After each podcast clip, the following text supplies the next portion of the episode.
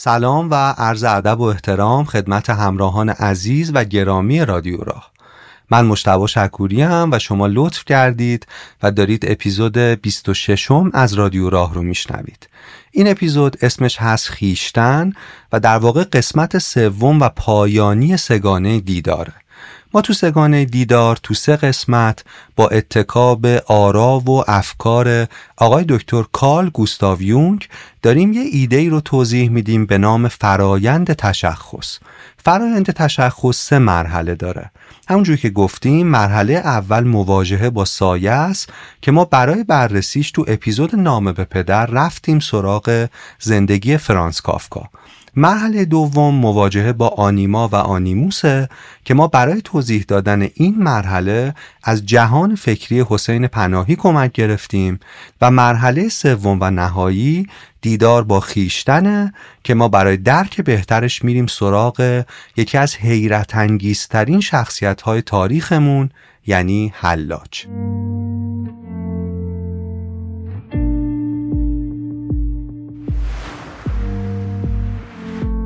حامی این قسمت از رادیو راه گروه فرزانگان فارس نیکوه. سال 1374 یه جمعی از صنعتگران مستقل بخش خصوصی دور هم جمع شدند و ایده گروه فرزانگان متولد شد. اولش تو زمینه ماشین های اداری کارشون رو شروع کردن و کم کم با کمک بچه های جوون متخصص تو زمینه های مختلف مثل انرژی، کشاورزی، صنایع خودرو، ساختمان و تولید قطعات فعالیت کردند و الان در کنار هم یه خانواده سه هزار نفری هستند. همیشه هم تو تمام این 26 سال روی تخصص و نوآوری تاکید داشتن مثلا اخیرا با همکاری بنیاد ملی نخبگان یه طرح دوره پسا دکتری صنعتی طراحی کردند که باهاش از بچه های مستعد دانشگاه های مختلف حمایت کنن و به شکل مؤثری این بچه ها رو به صنعت متصل کنن و از اون طرف هم تجربه زیسته صنایع مختلف رو وارد فضای آکادمی و دانشگاه کنند. کلا یکی از ارزش های مهم سازمانشون گسترش آگاهی تو سطوح مختلفه. تو سگانه دیدار هم از اول در کنار رادیو راه بودند. ممنونیم از گروه فرزانگان فارس نیکو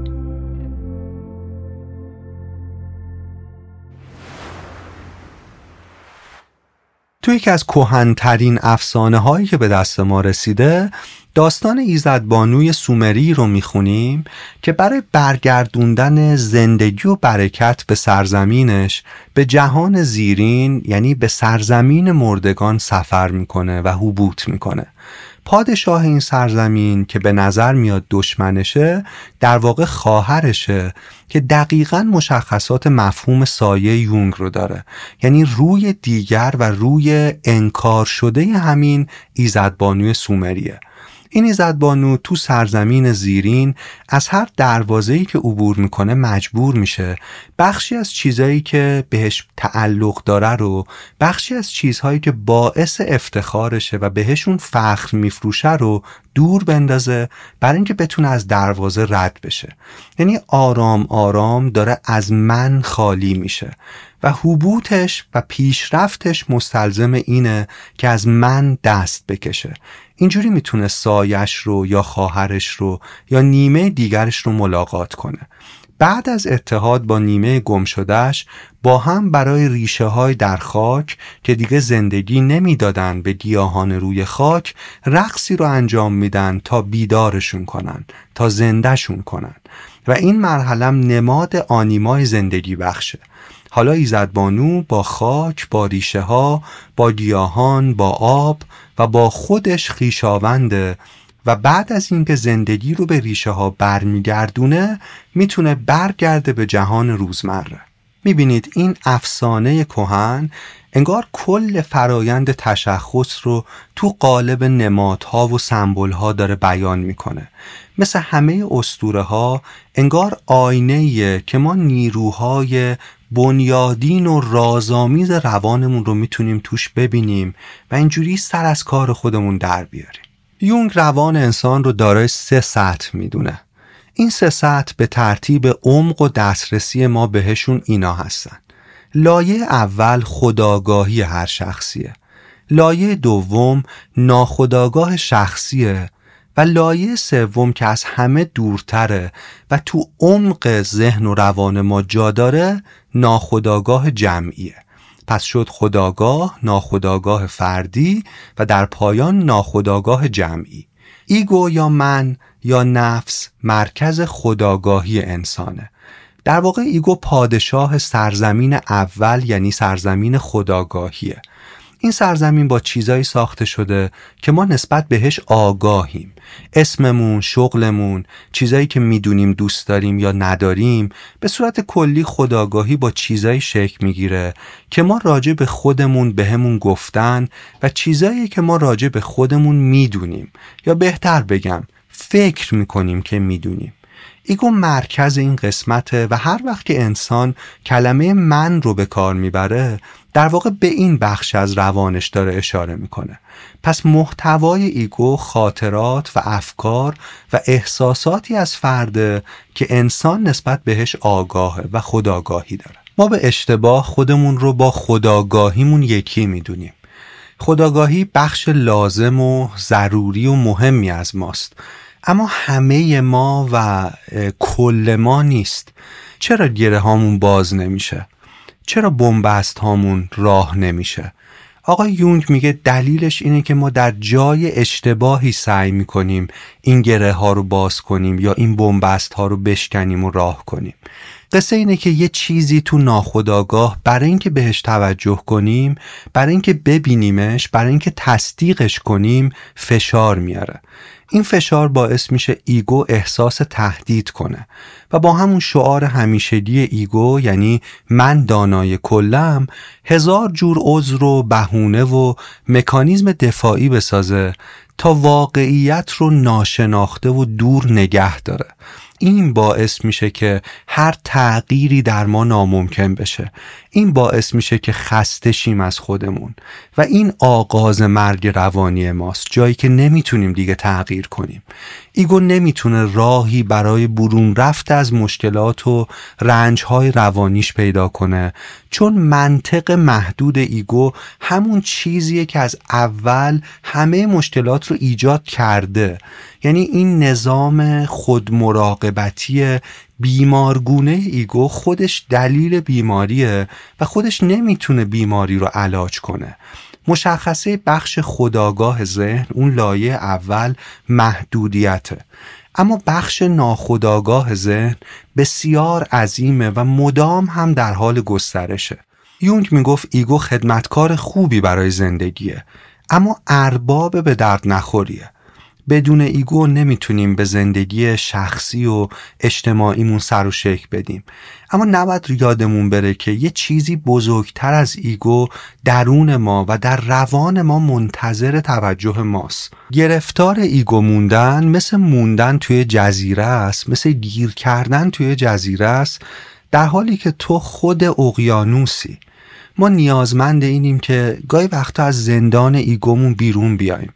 و چه چیزی ما رو از این زندان ذهن رها می‌کنه؟ شعر، عشق، اشتیاق، طبیعت، موسیقی، شفقت، همدردی، همدلی با جهان و از همه مهمتر شناخت خودمون شناخت عمیق خودمون ما رو بزرگتر می‌کنه ما رو گسترش میده. دوستان ما همون قدر که نسبت به ضعف هامون نابیناییم نسبت به قدرت هامون هم نابیناییم. و بسیاری از این قدرت ها یه جایی فراتر از خداگاهی و ایگو قرار داره و اونجا منتظر توجه ماست. عطار میگه آنچه گویی آنچه دانی آن تویی. خیش را بشناس صد چندان تویی. ما واقعا نمی‌شناسیم خودمونو مثلا حتی ممکنه نیازهای اصلیمون رو حتی نشناسیم.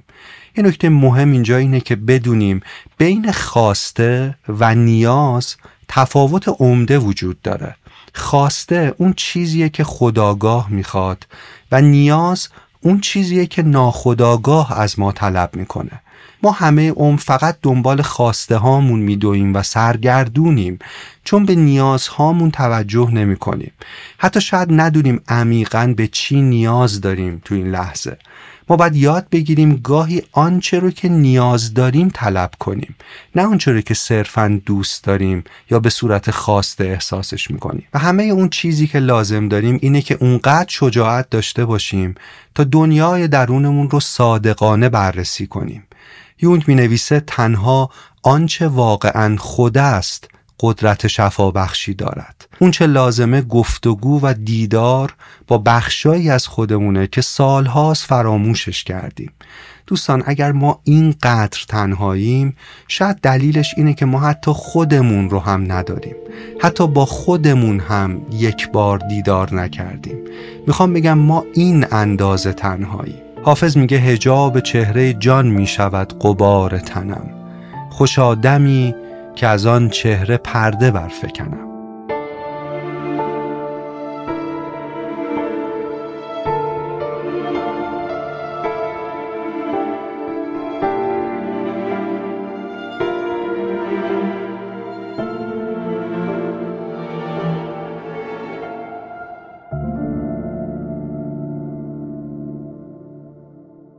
اینجا گفتیم که یونگ می‌گفت روان انسان سه سطح یا سه عمق مختلف داره. راجع به ایگو که در خداگاه قرار داره کمی صحبت کردیم. اما اون دو سطح دیگه روان چیه؟ بر اساس دیدگاه یونگ خداگاهی که شرط لازم انسان بودنه فقط نوک کوه یخه.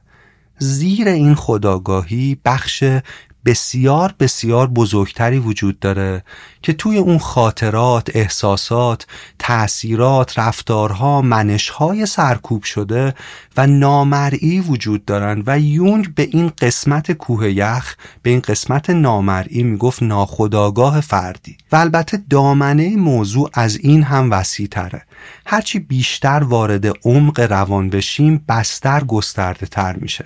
می‌خوام بگم کل این کوه یخ یعنی خداگاه که بیرون از اقیانوسه و ناخداگاه فردی که در واقع زیر آبه از نظر یونگ معلق توی اقیانوس بی انتها باستانی و بسیار عظیم که سرشار از همه تصاویر، همه زیسته ها، همه دانسته شده ها، همه حس شده هایی که در طول تاریخ رخ دادن.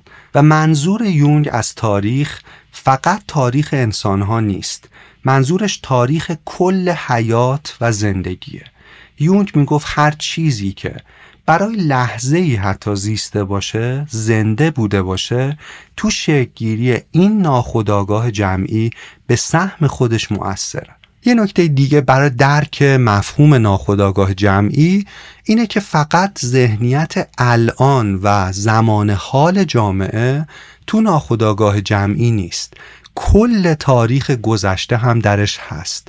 همه زیسته های همه گذشتگان هم درش هست.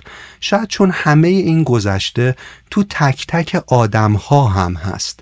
مثلا توی ژن های تک تک ما کل داستان حیات گذشتگانمون هست. گذشته دور و درازی که تو تک تک سلول های ما رد پای مشخصی داره. بخش مهمی از ساختار عصبی و شناختی ما مثل مثلا مخچه یا مثل نخا تو ماهیایی که 400 میلیون سال پیش تو اقیانوس های باستانی شنا می کردند هم وجود داشته و با اونها مشترکه.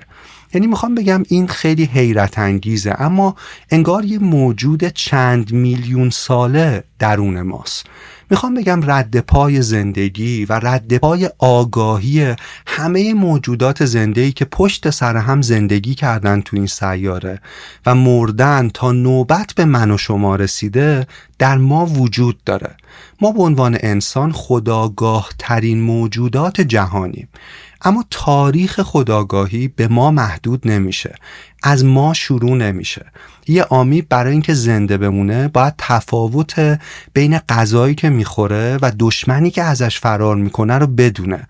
یعنی یه آمیب تو دو تا موقعیت دو تا تجربه درونی متفاوت داره و این تفاوت تو تجربه های درونی تفاوت در خداگاهی این همون آغاز خداگاهیه. به قول حافظ جلوگاه رخ او دیده من تنها نیست. ماه و خورشید همین آینه میگردانند. ما همه خاطراتمون رو تو طی زندگی شخصیمون به دست نیاوردیم. ما خاطراتی داریم که خاطره من نیستند خاطره ما هستند. و در واقع این در طی تاریخ در طی تکامل در ما حک شده و به ما رسیده. همه موجودات زندم همینطورن.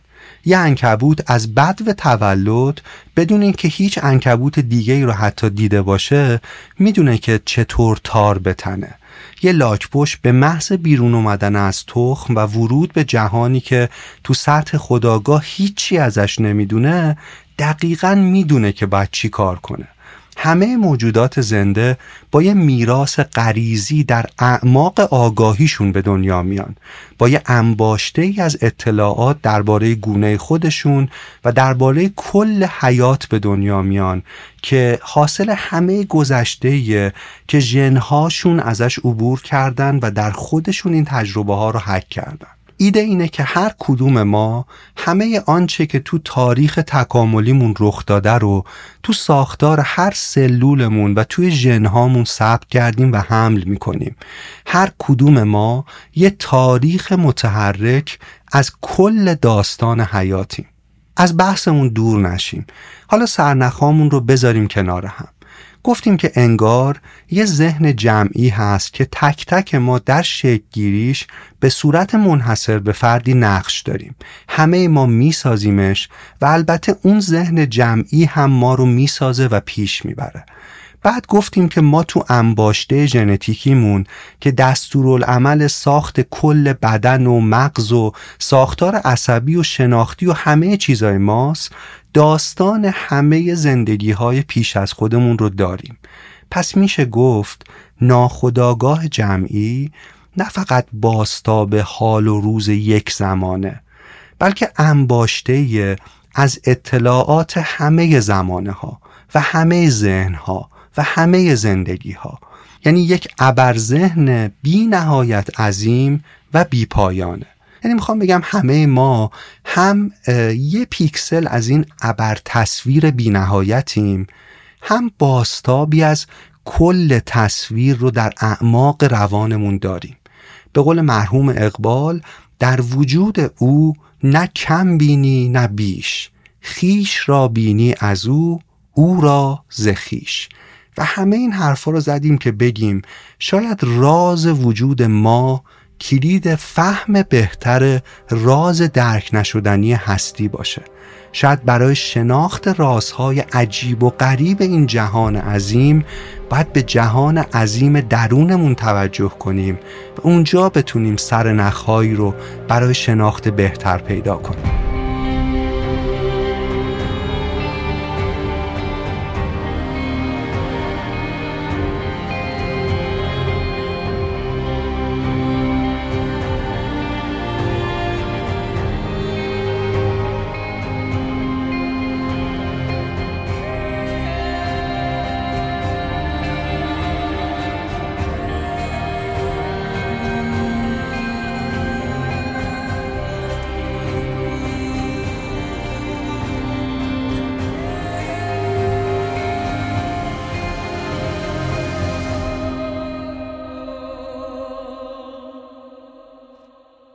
به مسیر فرایند تشخص فکر کنید. واقعا اسم دیگه ای که میشه براش گذاشت فرایند گسترشه. یعنی ما با انرژی های فراموش شده روانمون مثل سایمون مثل آنیما و آنیموسمون و آخرش خیشتنمون دیدار می‌کنیم با بخشایی که بسیار بزرگتر از ایگوی محدودمون هستند در واقع ملاقات می‌کنیم و بعد از هر دیدار اونها رو به خداگاهیمون اضافه می‌کنیم. یعنی این نیروها همراه ما میشن توی مسیر و اینجوری وسعت میدن و گسترش میدن من محدود رو. یونگ در واقع داره راهی برای ارتباط با چیزی بزرگتر از خداگاهیمون رو توصیف می‌کنه. ما تو فرایند تشخص کاری که داریم می‌کنیم اینه که تفاوت بین کسی که هستیم و کسی که می‌تونیم باشیم رو درک می‌کنیم. ego و خویشتن به همدیگه نیاز متقابل دارن. ego برای وجود داشتن به self یا به خویشتن نیاز داره. چون خویشتن بنیان روانه. ولی خویشتن هم برای بیان خودش برای اصطلاحا تن‌یابی برای اینکه کالبد پیدا کنه توی دنیا برای ورود به زمان و مکان محدود به ایگو نیاز داره. و بین این دوتا باید رابطه برقرار باشه. یونگ تلاش می‌کنه این رابطه رو ایجاد کنه. یونگ جایی می نویسه سرآغاز که همه چیز در آن در یگانگی به سر می‌برد ته دریا در تاریکی ناخودآگاه خوابیده است. چیزی که از جنس ذات زندگی است و تمنای عاشقانه هم نسبت به زندگی دارد. چیزی که می شود به آن گفت چشمه انرژی حیات. دریافت یونگ این بود که خیشتن مرکز وجود ما و مرکز وجود هر چیزیه که زندگی کرده و می‌کنه. چیزیه که همه وجودمون رو فرا گرفته همه حیات رو فرا گرفته اما به شدت ناشناخته و رازآلوده. یونگ از قول یک کیمیاگر نقل می‌کنه که هیچ کس خود را نمی‌شناسد مگر اینکه بداند او چیست. نه اینکه کیست. در واقع سعی می‌کنه بگه این خیشتن درسته که در روان ماست ولی بزرگتر از یک شخصه یعنی بزرگتر از کیستی یک انسانه. و در واقع به حوزه گسترده تر چیستی تعلق داره. یعنی قصه پیچیده تر از اینه که ما بهش ماهیت انسانی بدیم. این خیشتن شاید با ما باشه ولی به ما تعلق نداره و یه سرچشمه جمعی و فراشخصی داره. یونگ معتقد بود که انسان شبیه همه نیاکانش فقط با درک یه مرجعی بالاتر از ایگو می‌تونه به التیام و رشد برسه. این مرجع بالاتر برای یونگ تو دنیای بیرون نبود درون انسان بود. تو عمیقترین لایه های روانش پنهان شده بود و یونگ بهش می‌گفت خیشتن. به قول مولانا بیرون ز تو نیست هرچه در عالم هست. در خود به طلب هر آنچه خواهی که تویی. بعد از ملاقات با خیشتن ما ناخداگاه به شیوه جدیدی از بودن از باشندگی می‌رسیم. دیدار با خیشتن جسارت و شجاعت بزرگ زنده بودن رو میده به انسان. و یکی از انسانهایی که این شجاعت رو به دست آورده و تمام و کمال زندگی کرده و قرنهاست که زندگی میده به آدمها حلاجه.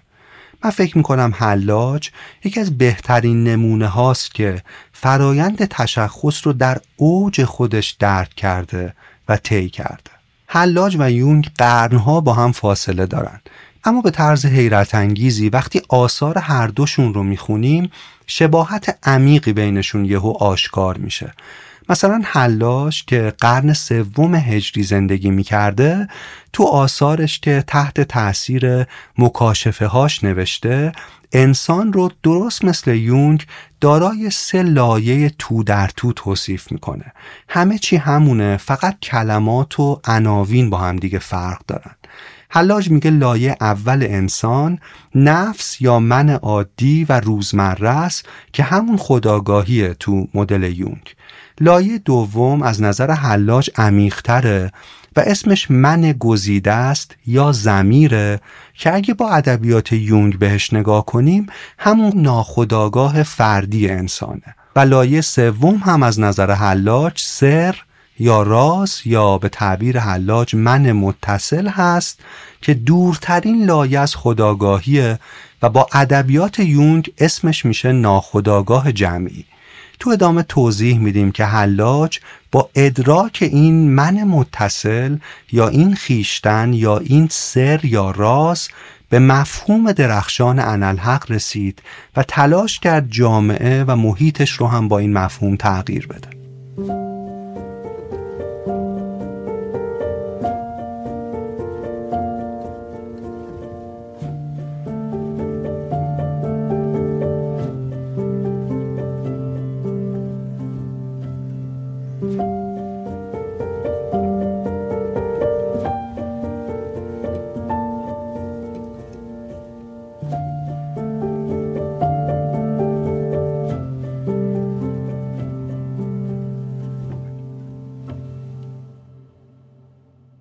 حسین پسر منصور سال 244 هجری قمری تو حوالی شیراز متولد میشه.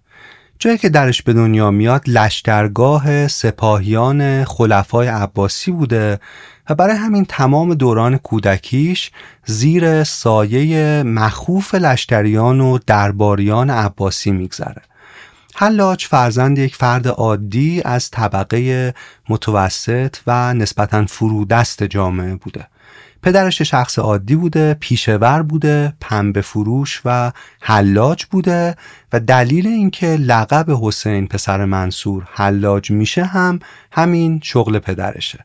حسین تو همون دوران کودکی برای درس خوندن میره به شهری به نام واسط و کمی بعد میره به بصره که درسش رو اونجا ادامه بده و بعد هم میره به بغداد که پایتخت خلفای عباسی بوده و اونجا پای درس استادان سرآمد اون دوره میشینه. همونجا هم ازدواج می‌کنه که تا زمان مرگش با همسرش کنار هم باقی میمونند و حاصل ازدواجش هم سه پسر و یک دختره. همسر حلاج اهل اهواز بوده و به خانواده تعلق داشته که سالها علیه ظلم دستگاه خلافت توی اهواز و جاهای دیگه مبارزه می‌کردند و حضور همسرش هم یکی از دلایل مهم حساس شدن حسین نسبت به شرایط جامعش بوده. اینجا خوبه که یکم مکس کنیم و درباره اوضاع و احوال جامعه حلاج تو اون دوره بگیم. واقعا شخصیت حلاج رو باید تو متن تحولات و وضعیت جامعهش مطالعه کنیم برای اینکه بتونیم بهتر بفهمیمش. حلاج تو دوران خلفای عباسی زندگی می‌کرده که تو واکنش به ظلم سلسله قبلی یعنی امویان به قدرت رسیده بودند. بنی امیه حدود یک قرن حکومت کرد و برای اینکه عمق فاجعه و رنجی که به جامعه تحمیل کردن رو توضیح بدیم واقعا باید چندین سگانه بسازیم. اما من فقط یه سکانس رو به عنوان مشت نمونه خروار تعریف می‌کنم.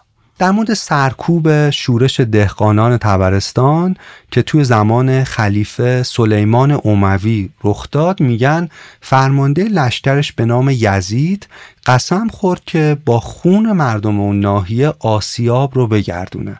یه عالمه از جوانان و مردم تبرستان رو گردن زدن اما چون هرچی میکشتند خون اونقدری روان نمی‌شد که آسیاب به چرخه برای اینکه امیر اوموی رو از کفاره قسمش نجات بدن آب هم در جوب ریختند تا با خون قاطی بشه تا آسیاب بچرخه و گندم آرد بشه و امیر از اون نان بخوره که به سوگندش وفا کرده باشه.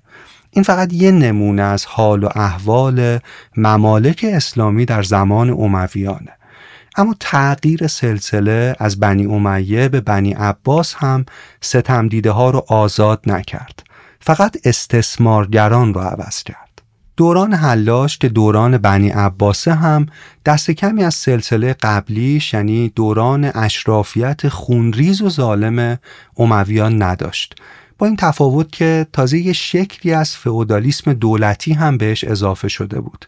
سرزمین های تحت سلطه امپراتوری گسترده تر شده بودند و دستگاه دولتی سرکوب هوشمندتر و قویتر هم شده بود.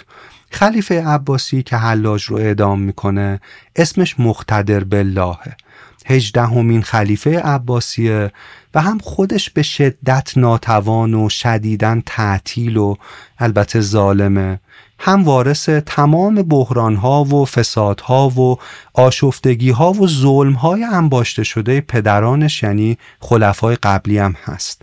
وقتی خلیفه میشه فقط 13 سالشه و 24 سال هم خلافت می‌کنه و تمام این 24 سال سرنوشت مردم و ملک به معنای واقعی دست مهد اولیاها و ملیجک ها و کریم شیرهی ها و حاج میرزا آقاسی های زمانه. مورخ ها میگن که یه اسم می‌تونه اون دوران رو کامل توصیف کنه. دوران قارت بزرگ. تو تاریخ تبری و تو تواریخ دیگه هست که وقتی مختدر به قدرت رسید تو بیت المال و خزانه ده میلیون دینار زر بوده. اما فسادها و اختلاسها و دزدیها و خوشگذرونی های افسانه‌ای خلیفه و بقیه دم و دستگاه خلافت باعث میشه که تو مدت کوتاهی خزانه با کسری عظیم و ورشکستگی مواجه بشه. البته راه حل این بحران هم خب همیشه براشون ساده بوده. یعنی از مردم بیشتر مالیات و خراج می‌گرفتن تا خزانه دوباره پر بشه و اونا دوباره خالیش بکنن. آقای فون کرمر مورخ یه کتابی داره به نام بودجه دولت عباسی. و اونجا در واقع عددها و وضعیت اقتصادی دولت تو اون دوران رو دقیق مطالعه می‌کنه. و عدد دقیق این کسری بودجه رو که در طی فقط چند سال ابتدایی حکومت مقتدر رخ داده بوده دو میلیون دینار ذکر می‌کنه. چون پست و مقام داشتن تو این دستگاه اداری به سرعت آدم ها رو پولدار می‌کرده خلیفه و مسئولین رد بالای عباسی پست ها رو رسما به مزایده میگذاشتن. یعنی برای انتصاب آدم ها به عنوان مثلا والی یه جا جلسه میذاشتن رسما پیشنهادهای مالی گزینه ها رو میشنیدن و بعد حساب کتاب می‌کردن و در واقع پول رو دریافت می‌کردن و حکم می‌زدن برای مسئولین. در واقع هر کی پول بیشتری می‌تونست بده مقام به او می‌رسید و بعد از رسیدن به مقام همون آدم شروع می‌کرد به همون قارت بزرگ برای اینکه در واقع چرخهای کل این نظام اینطور میچرخید. این اوضاع و احوال تمام امپراتوری عباسیون رو به ورشکستگی و آشفتگی مدام کشونده بود قحطی و گرسنگی و فقر همه بنیانهای انسانی و اخلاقی جامعه رو نابود کرده بود. اما دستگاه خلافت عباسی انگار قارتش تمامی نداشت. یک کاخ و امارت افسانه ای وجود داشته در بغداد که محل زندگی خلیفه یعنی مختدر بالله بوده به نام دارالشجره که مناسبت این نامگذاری یعنی خانه درخت هم این بوده که وسط استخر اصلی این کاخ درخت بزرگی بوده که تنش نقره بوده و هجده شاخه از طلا از این تنه نقره بیرون می اومده این فقط یه برش از زندگی اشرافی حاکمان عباسی تو اون دوره بوده. یا مثلا معروفه که وقتی مادر خلیفه ناگهانی مرد و خواستن در گوری که برای خودش مشخص کرده بود دفنش کنن وقتی کندن زمین رو 600 هزار دینار طلا اونجا پیدا کردن که قبل از مرگش پنهان کرده بود و کسی خبر نداشت. در واقع اینا فقط چند چشمه از وضعیت قارت در اون دورانه. علمای اون دوره هم غالبا با یه مفاهیمی مثل سرنوشت مقدر همه ظلم ها و تضادهای طبقاتی و فقر و فلاکت جامعهشون رو برای مستضعفان توجیه می‌کردن. تقریبا صبر و گردن گذاشتن به تقدیر تنها فضیلتی بوده که از سوی علمای این سلسله ها توصیه و تبلیغ می شده و در واقع ما شاهد یه تصوفی هم هستیم به نام تصوف توکل و پرهیز که دنباله یه همچین نگاهیه. و تو این نگاه علا رقم چپاول و قارت و ظلمی که تو جامعه جریان داشته با آدم توصیه می شده که به جای هر گونه اقدام مؤثر علیه این شرایط ظالمانه به زهد و دنیاگریزی رو بیارن و برای رهایی و نجات خلق فقط به خدا توکل کنند برتول برشت جایی می نویسه که آنکه حقیقت را نمی‌داند نادان است. اما آنکه حقیقت را می‌داند و انکار می کند تبهکار است. و در واقع افراد مؤثر اون جامعه تقریبا همشون تبهکار بودن. یعنی می‌دیدن و می‌دونستن که چه اتفاقی داره میفته. می‌دیدن که حقیقت متروک شده حقیقت دفن شده زیر برج و بارو و کاخهای این سلسله ها ولی انکارش می‌کردند. و در توصیف اون عصر توی کتابی می‌خونیم که عهدی بود که در آن از دل بوی سنگ و گل می آمد خلاصه بغداد غرق در عیاشی بی حد و کران قدرتمندان و زور و فشار و دسیسه و ظلم بود. حلاج در چنین محیطی وارد بغداد شد. به قول حافظ از کران تا به کران لشکر ظلم است ولی از ازل تا به ابد فرصت درویشان است.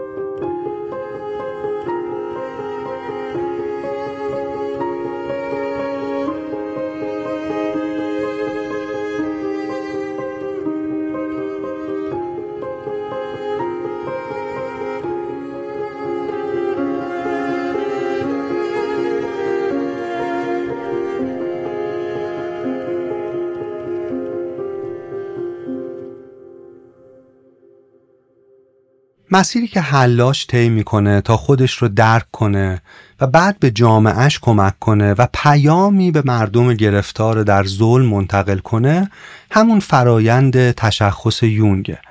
اما برای اینکه جزئی تر و تو بافت خود اندیشه حلاج بتونیم تحولات فکریش رو ببینیم این مسیر پیوسته رو باید به قطعات کوچکتری تبدیل کنیم و روی هر قسمت از این مسیر یه اسم بگذاریم و هر کدوم رو جداگونه باز کنیم و توضیح بدیم. به نظر من حلاج این راه رو اینطور طی می‌کنه. مرحله اول جدایی از ego یا منه بعد پیوستن به اوه بعد درک یگانگی و فهم یکی بودنه و بعد رسیدن به مقام شفقته. حالا هر کدوم این مراحل رو جدا و با اتکاب اندیشه های حلاج و یونگ توضیح میدیم. اما در واقع همه این مراحل انگار همان چیزی است که یونگ هم سعی داشت توصیف کنه. در وداها می‌خونیم که حقیقت یکی است. حکیمان آن را به نامهای مختلف خواندند. بیاید از گام اول یعنی جدایی از من یا ایگو شروع کنیم. تو زندگی حسین پسر منصور معروف به حلاج دو چیز مهم کنار هم جدایی از ایگو رو ممکن کردند. یکی خودکاوی عمیق و شجاعانه حسین بوده. اینکه روزها و روزها برای اینکه سر از کار خودش در بیاره و راه نجات رو پیدا کنه در انزوا وقت صرف می‌کنه و خودش رو میگرده و عامل دیگه سفرهای زیادی بوده که رفته. سفر انسان را از دنیای محدود فرهنگیش و از ایگوی مغرور همه چیز دانش دور می‌کنه. سفر فرصت آشنایی با جهانها و آدمها رو میده و کلا سفر به جاهای ناشناخته مخصوصا مثل یه وقفه است یه مکسه مثل یه ویرگول بزرگه که جلوی خودپسندی و خودمهوری ما قرار می‌گیره. سفر سرگردان را نهایتی نیست. و خوشا به حال سرگردان. حلاج بسیار در زندگیش سفر کرده بوده. فقط حدود ده سال از زندگیش یعنی دو تا پنج سال رو پیوسته در سفر بوده. خراسان، ماورا نهر بخش های گسترده ای از آسیای میانه، بلخ، حجاز، سمرقند، نیشابور، سیستان، اهواز، طالقان، تقریبا جنوب تا شمال ایران، شرق تا غرب ایران و در واقع مناطق زیادی رو با وجود شرایط سخت سفر کردن تو اون دوره دیده بوده و سیاحت کرده بوده. حتی دم مرگ هم به یادش میاد که چه سفرهایی کرده بوده و پاهاش رو که می‌برن میگه بدین پای سفر خاک می کردم قدمی دیگر دارم که همکنون سفر هر دو عالم کند. اگر توانید آن قدم ببرید. نکته مهم اینه که حسین در زمانه ای در میان مردمه به این سفرها میره و معاشرت مستقیم با عامه مردم می‌کنه که شعار در واقع علمای زمانش آلودگی زندگی و اهل دنیا و لزوم پرهیز از اونهاست. حلاج اما همه چیزهایی رو که او رو از مردم دور نگه می داشته لگت کوب می‌کنه و نه برای تبلیغ و بیداری مردم بلکه اولش برای یاد گرفتن از مردم میره بینشون. راز زندگی تو فرایند زیستن و از طریق بودن تو متن زندگی آشکار میشه. این سفرها نقش بسیار مهمی داشتن تو شکلگیری حلاج. حلاج به متن زندگی میره به قلب زندگی و مشتاقانه انسانها رو خیشاوندان روحیش رو تو متن خود زندگی تماشا می‌کنه و درک می‌کنه. حسین با فرهنگ های مختلف مواجه میشه. پای قصه های هزاران هزار انسان از ده ها و صدها فرهنگ مختلف میشینه. قصه رنج هاشون رو میشنوه داستان ترس هاشون رو گوش میده امیدهاشون رو درک می‌کنه با یأسهاشون هم نشین میشه به جوکهاشون میخنده در سوکهاشون گریه می‌کنه در عروسیهاشون میرخصه در اندوهشون شریک میشه و شهر به شهر روستا به روستا به قلب آدمها نگاه می‌کنه و او رو می‌بینه که از لای ترک ها و شکستگی قلب های انسان ها میتابه.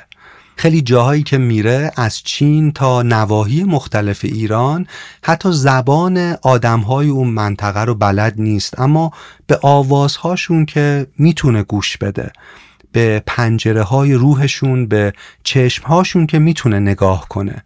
به صفره های خالیشون به بغز هایی که قورت میدن به امید سمجی که توی تاریکترین شبها سر پا نگهشون میداره که میشه نگاه کرد و حلاج نگاه می‌کنه و نگاه می‌کنه و زندگی رو با ریه های ذهنش نفس می‌کشه و هزاران هزار قصه رو به جانش اضافه می‌کنه. یونگ می‌گفت اینکه یه آدم دور آتیش چند تا فرهنگ متنوع نشسته و قصه های چند تا فرهنگ رو شنیده یه معیار مهم برای ارزیابی آگاهی اون نفره. سلوک حلاش تو این دوره با حضور عاشقانه و دردمندانش در قلب زندگی طی میشه. حسین تو این دوره پیغامبریه که گوش می‌کنه. هر اون چیزی که بعدا در اصالت انسان و در ستایش زندگی تو افکار و اعمالش می‌بینیم در واقع برومده از این دورانه. او عاشق زندگیه و عاشق انسانها و بعد از این سفرهاست که او تا پایان زندگیش یک متفکر جامعه گرا و یک وجدان بیدار دردمند برای جامعش باقی میمونه. بعد از بازگشت از این سفرها و دقیقا از هنده که حلاج میره به دیدار دوست شبلی و میگه که دست برنه که ما قصد کاری عظیم کرده ایم. چنان کاری که خود را کشتن در پیش داریم. این خود را کشتن هم می‌تونه درکی از آینده ای باشه که برای خودش پیش بینی کرده هم می‌تونه توصیفی باشه از جدایی از من یا از ایگو. هر کدوم که باشه منافاتی با هم نداره چون تو زندگی حلاج این دو سرنوشت در امتداد هم دیگن. یعنی حسین از من بیرون میاد که در راه حقیقت قربانی میشه. تو همین دوران یکی از مشایخ نزدیک اصفهان تو بیابونی حلاج رو می‌بینه و از قول حلاج چنین میگه. بدان که دیگر به سرشارترین آزادی نزدیک شدم. آزادی از خود. پس برای من محزون مباش. در احوالیم که با گذشته ام بسی فرق دارد. مرا روحی است که باید رنج ببرد و بمیرد یا مرا با خود ببرد پله پله تا به بالاترین سرنوشت. یا مثلا جای دیگه می‌خونیم که از او پرسیدن که راه به سوی او چگونه است. گفت قایب شو از راه. تنها در قیاب حضور ممکن می شود انسان تا زمانی که صفات خاصش فنا نشده باشد پیوسته با هجابی از مولای خود جداست. به قول عطار هجاب تو تویی از پیش بردار. یا جای دیگری حلاج ماجرای سفر ذهنیش رو اینطور توصیف می‌کنه. او را از خود باز می ستاند سپس او را به قلب خیش می سپارد و بدین گونه او را از نفس خود رها و به قلب خود متصل می کند. نکته مهم اینه که تقریبا توی همه مکاتب روانشناسی و روش های بالینی درمان هم تلاش درمانگر اینه که این ایگو رو اون صفات خاص رو به تعبیر حلاج کنار بزنه تا به لایه دوم یعنی ناخداگاه برسه چون در واقع رفتارها و خصلتهای اصلی و منش واقعی ما تو لایه دوم و سوم قرار داره. همونجور که توضیح دادیم. خداگاهی یه جورایی فقط روکش و جلد کتاب زندگی ماست. هم فروید هم یونگ هم بقیه قولهای روانشناسی اینجا با هم هم نظرند همشون. که یکی از خطاهای خطرناک آدم اینه که خودش رو با ایگوش یکی بدونه. یعنی از بخشهای عمیقتر و گسترده و زیربنای روانش قافل بشه. یعنی یه عمر زندگی کنه اما کتاب زندگیشو باز نکنه و تو سطح جلدش فقط باقی بمونه. ایگو تو دنیای ما تو جهان مدرن دیگه خیلی چاق و فربه شده. یعنی کل ساحت آگاهی رو تسخیر کرده. تو دنیای ما رسانه های جمعی، سرمایداری، مصرفگرایی، تعصبات و خشک مغزی مذهبی همه با هم ego رو باد می‌کنن و حس منیت رو مدام در آدم ها تقویت می‌کنن. اگه تو اسارت ego بمونیم در اسارت محیط بیرون باقی میمونیم. این رو باید بدونیم. چون ego برای اینکه تایید بشه حتی تفکر رو هم تعطیل می‌کنه و فقط می‌خواد به سازگاری اجتماعی برسه. یعنی فقط می‌خواد با معیارهای رایج با سکه رایج زمانش با معیارهای جهان بیرونش در واقع قیمتی تر بشه. تمام توجه ego به تایید دنیای بیرونه و وقتی ما تو اسارت ego میمونیم در واقع تو اسارت اینجور معیارها میمونیم. و اینطوره که در واقع جهان به یک جهنم سرد تبدیل میشه. به قول فروغ فرخزاد چگونه می‌شود به مرد گفت که او زنده نیست او هیچ وقت زنده نبوده است. ما مثل مرده های هزاران هزار ساله به هم می‌رسیم. و آنگاه خورشید بر تباهی اجساد ما قضاوت خواهد کرد. جنازه های خوشبخت جنازه های ملول جنازه های ساکت متفکر جنازه های خوش برخورد خوشپوش خوشخوراک در ایستگاه های وقت های معین و در زمینه مشکوک نورهای موقت و شهوت خرید میوه های فاسد بیهودگی. ایمان بیاوریم به آغاز فصل سرد. و در واقع این جهنم سرد حاصل این همه ایگوهای بزرگیه که هیچ جایی برای هیچ جنس دیگری از آگاهی و خودشناسی باقی نگذاشته. می‌خوام بگم جهنم فقط یه مکان نیست. جهنم یه چارچوب فکریه. یه سرزمین فکریه که فرمان رواش موجود بزدل منفعت طلب تنهاییه که اسمش ایگوه. دانته که کمدی الهی رو نوشته و یه جلد کامل رو به توصیف جهنم اختصاص داده میگه جهنم دقیقا شکل وارونه یا آینه جهانبینی است که ما انتخاب می‌کنیم. و ما با این جهانبینی که داریم عملا دنیا رو به این فصل سرد و به این جهنم سرد تبدیل داریم می‌کنیم. اما این جهانبینی از کجا میاد؟ یه ذره بیشتر راجبش حرف بزنیم. ببینید یه کوه فقط یه کوه چون ما تصمیم گرفتیم از پیرامونش جداش کنیم. یه سلول فقط یه سلوله چون ما جداش کردیم از کل پیکره. خداگاهی ما برای اینکه جهان رو بشناسه مجبور بوده تمامیت جهان رو به تکه های کوچیکی بشکنه و تقسیم کنه و هر کدوم رو جدا بتونه مطالعه کنه و این در واقع روشی بوده که ما دنیا رو مجبور بودیم باش بفهمیم. اما نکته مهم اینجا اینه که خداگاهی طی این روند خودمون رو هم به تکه جدا از جهان تبدیل کرده.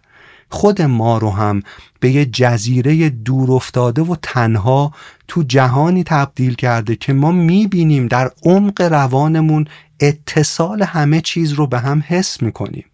اما همچنان خودمون رو یه تافته جدا بافته می‌دونیم و خودمون رو از بافت زندگی و از بافت جهان جدا می‌کنیم متمایز می‌کنیم و مستثنا می‌بینیم. گاهی پیش اومده براتون مثلا توی طبیعت که جنگل رو منظورم روح جنگله به عنوان یک کل اینو حس کنید؟ یا مثلا دیدید کویر چه جادویی داره؟ من فکر می‌کنم یکی از دلایل جادوی کویر اینه که ما به صورت یک کل بزرگ احساسش می‌کنیم و تجربهش می‌کنیم. دریا و اقیانوس هم همینطورن. یعنی روبروشون که وای میسیم یه کمی که نگاه می‌کنیم و توجه می‌کنیم انگار مقابل کلیت و تمامیت و بزرگیش سهر میشیم.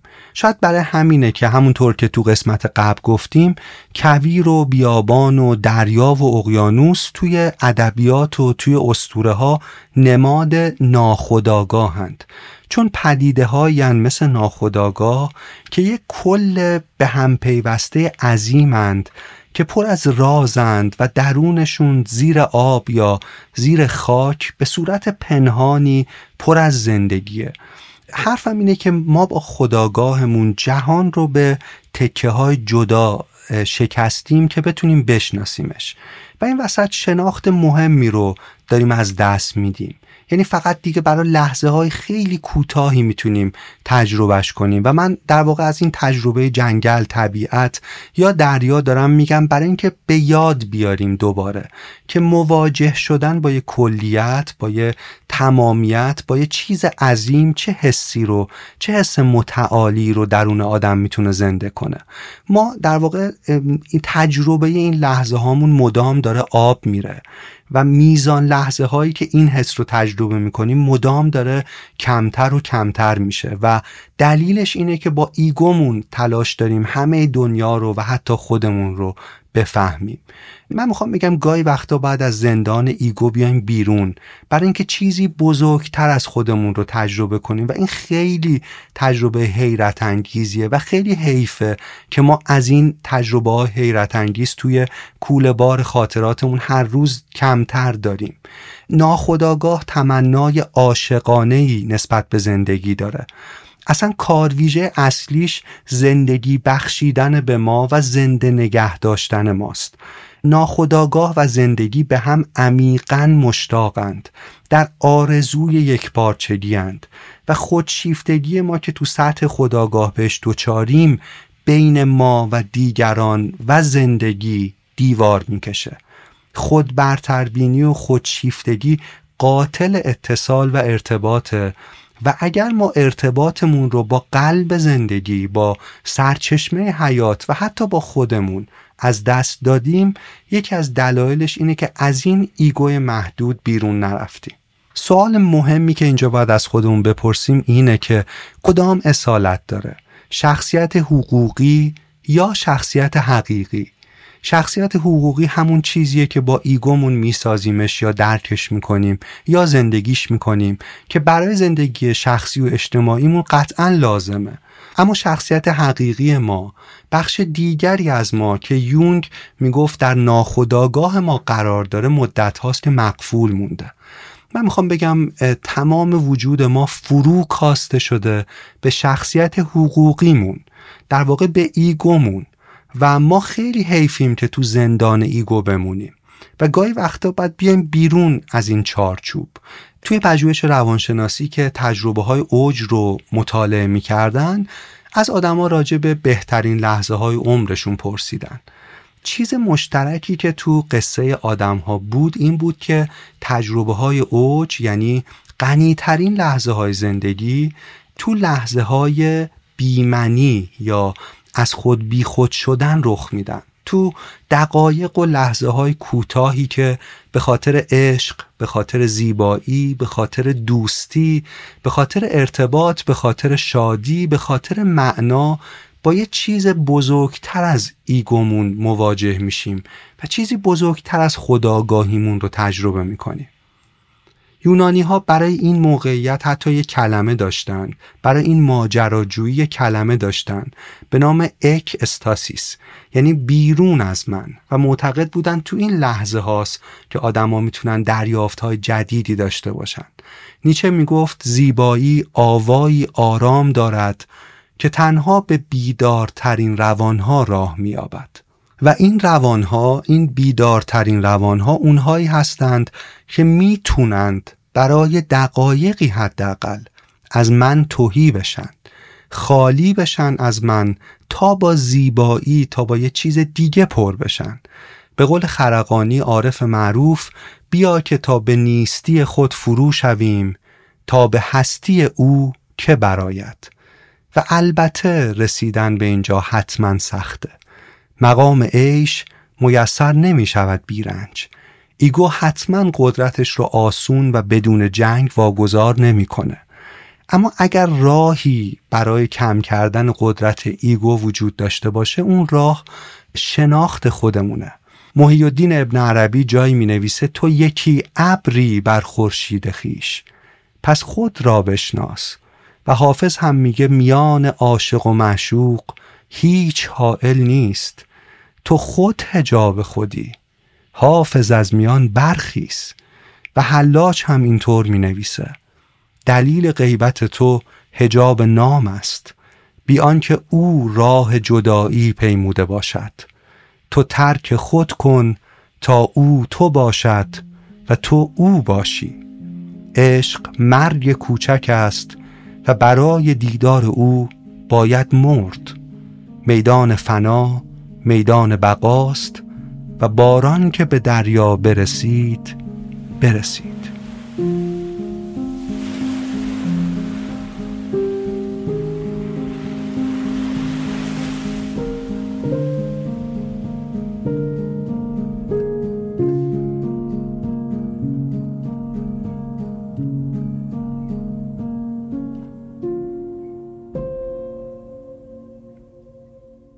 حسین پسر منصور از من جدا میشه و حالا آماده است که با او ملاقات کنه. حلاج درک کرده که فرای خداگاهی و ایگوی محدودش پدیده عظیمی در وجودش داشته و داره. جایی می نویسه درونی تر از من من دیگری در من است. اوست که مرا زندگی می کند. حلاج همه عمر توی آسمونا دنبال او می گشته و حالا در خودش داره آرام آرام کشفش می‌کنه. جای دیگه ای می نویسه خلایق برای جستن او در شبی تاریک سرگردانند. آنها از روی وهم و خیال به سوی او می روند و از آسمان ها می پرسند خدا کجاست؟ و قافلند از اینکه او در خود آنهاست. حافظ هم میگه سالها دل طلب جام جم از ما می کرد آنچه خود داشت ز بیگانه تمنا می کرد بیدلی در همه احوال خدا با او بود او نمی دیدش و از دور خدایا می کرد حلاج بسیاری از اشعار و نوشتهاش رو به صورت معما نوشته و چیستی پیامهاش رو وقتی درک می کنیم که یه چیستانی رو حل کنیم. مثلا یه جایی می نویسه هر کس او را در وراء میم و عین جست او را یافت و میم و عین کنار همدیگه مع میشن که در عربی حرف همراهی و به معنای باه و هر کس او را در حرف صامت اضافه جست یعنی در یه بین الف و نون او را گم کرد که الف یه و نون میشه عینه به معنی کجاست زیرا او قدوس است و در ورای حدس های اندیشه. در واقع داره میگه او همراه ماست با ماست و نباید بیرون دنبالش گشت. یا مثلا محی الدین ابن عربی هم به صورت معماگونه می نویسه راه حق خط مستقیم دایره است راه حق خط مستقیم دایره است همین یه جمله یه هفته منو زمین زده بود.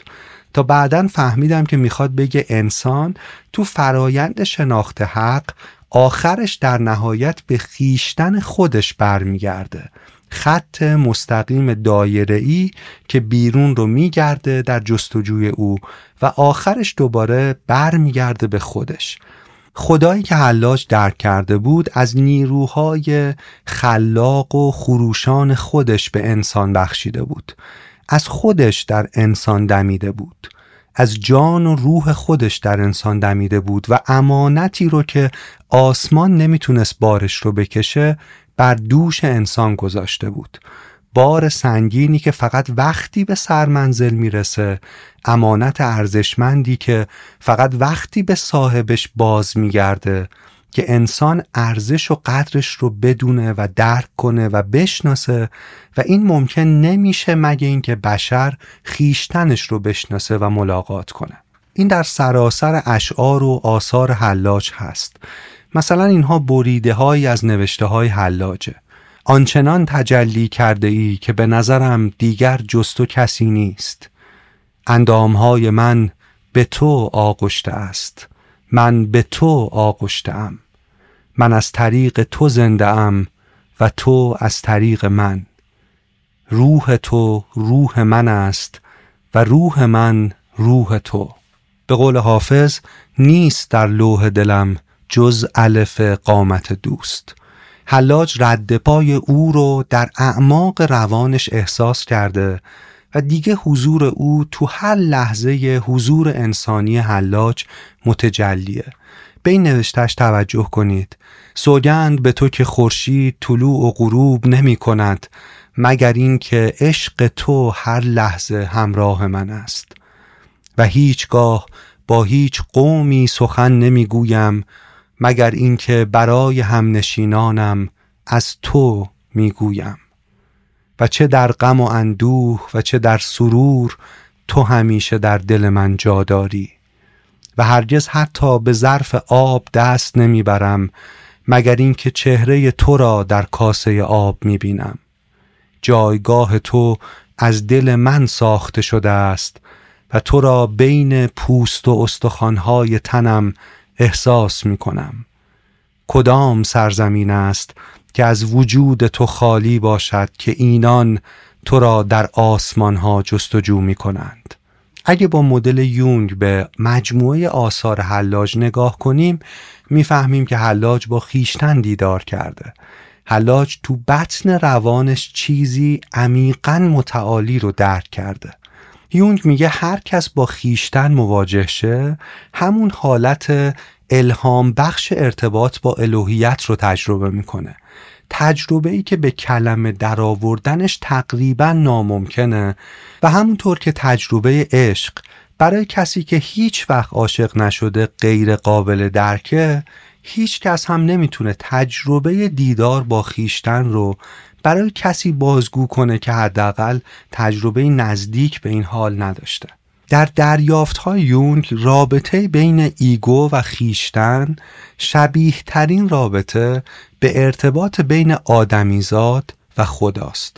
یونگ جایی می نویسه به طرز متناقضی تنها وقتی می توانیم خیشتن را کمی بیشتر بشناسیم که بفهمیم خیشتن را نمی توان کاملا شناخت. و یادتون هست که توی ابتدا این بحث می گفتیم که یونگ میگه که برای شناخت خیشتن سوال درست این نیست که او کیست اینه که او چیست و در واقع داره اشاره می‌کنه به یه پدیده ای که در شخص تجربه میشه اما فراتر از اون شخصه.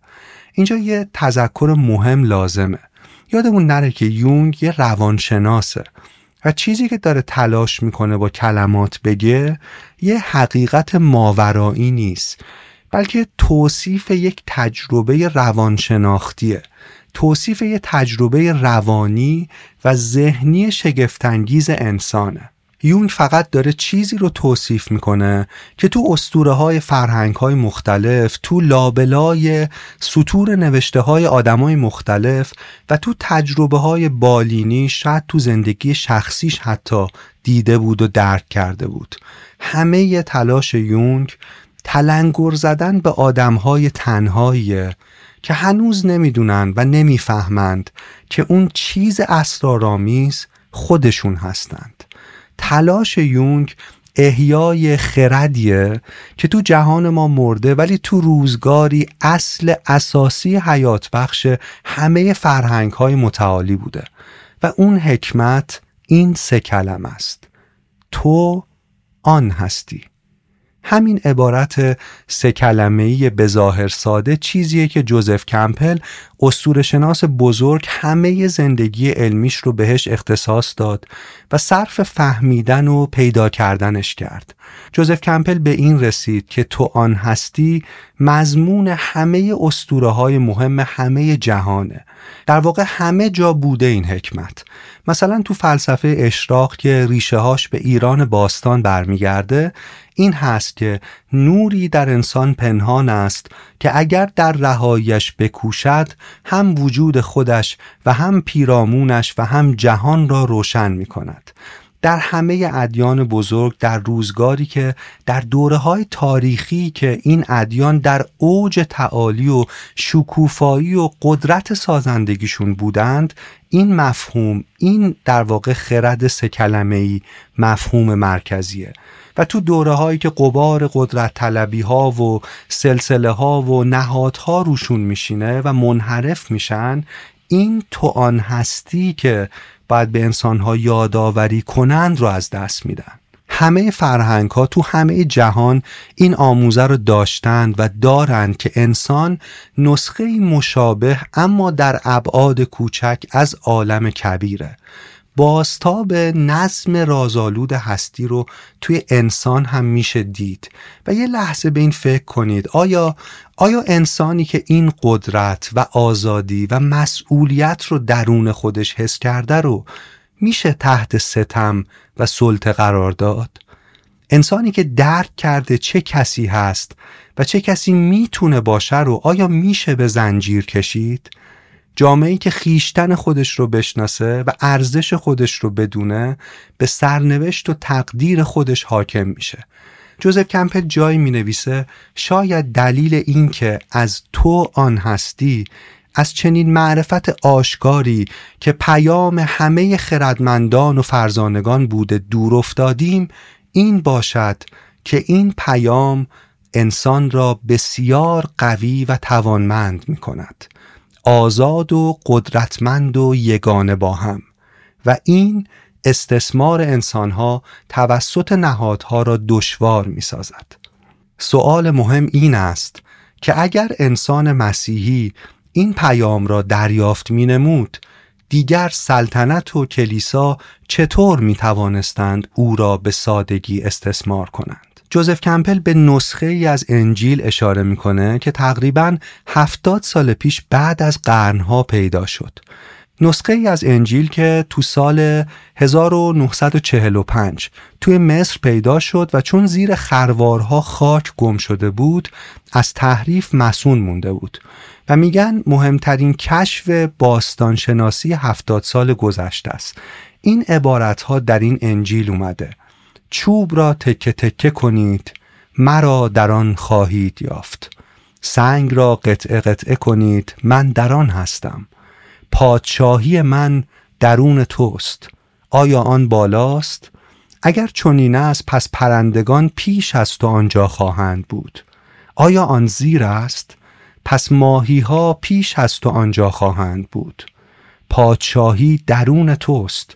و بر روی همه زمین گسترده است و انسانها آن را نمی بینند. جوزف کمپل اینجا این سوال مهم رو می‌پرسه. چرا این کلمات حذف شده بودن از نسخه های دیگه؟ یا اینکه وقتی مشابه این معرفت تو نظام های الهیاتی و فرهنگ های دیگه هم هست چرا بهش پرداخته نمی شده؟ چرا در سکوت انکار و حذف شده همچین معرفت جهان شمول فراگیری. و این سوالی که واقعا ارزش فکر کردن داره. حلاش هم می‌خواست همین معرفت رو و همین پیام فراموش شده رو احیا کنه. حلاج انسان رو یک هستی خلاق و قدرتمند می‌دونست که اگه خیشتن راستینش رو درک کنه اگه عظمتش رو در عین فروتنی درک کنه تن به ذلت نمیده و کارهای بسیار بزرگی ازش ساخته است. داریم آروم آروم به راز انالحق حلاج نزدیک میشیم. مرحوم اقبال لاهوری معتقد بود که درک همین عبارت انالحق یا ترجمه دیگش تو آن هستی متعالی ترین و رهایی بخش ترین تجربه درونی ممکن برای انسانه. به قول حافظ از آن به دیر مقانم عزیز می‌دارند که آتشی که نمیرد همیشه در دل ماست. اما راه تجربه این آتش درونی چیه؟ جستجو. انسان در جستن صادقانه و عاشقانه و با همه وجود چیزیه که به اون چیز شبیه میشه یا حتی به اون چیز تبدیل میشه. این عبارتی که ما ساده ازش میگذریم رو یه بار بهش فکر کنیم. هر چیز که در جستن آنی آنی. بذارید اینو یه ذره بیشتر بازش کنیم. ابن سینا و ملا صدرا از بزرگترین فیلسوفان هم به این موضوع اشاره کردند. هر دوشون می‌گفتن نفس با چیزی که ادراک می‌کنه یکی میشه. یعنی نفس موقع ادراک عمیق یک چیز موقع جستجوی عمیق و صادقانه یک چیز همون چیز میشه. در واقع به تعبیر این فیلسوفان میان فائل و مفعول دانش گاهی هیچ تفاوتی نیست. حالا اینجا به این جمله نیچه فکر کنید که می گفت اگر به اعماق خیره شوی اعماق نیز به تو خیره خواهند شد. و یه بار دیگه اون عبارتی که خوندیم رو مرور کنیم. هر چیز که در جستن آنی آنی. و به نظرم قدم مهم در درک و دریافت پیامی که حلاج با زندگی و مرگش داره فریاد می‌زنه همینه.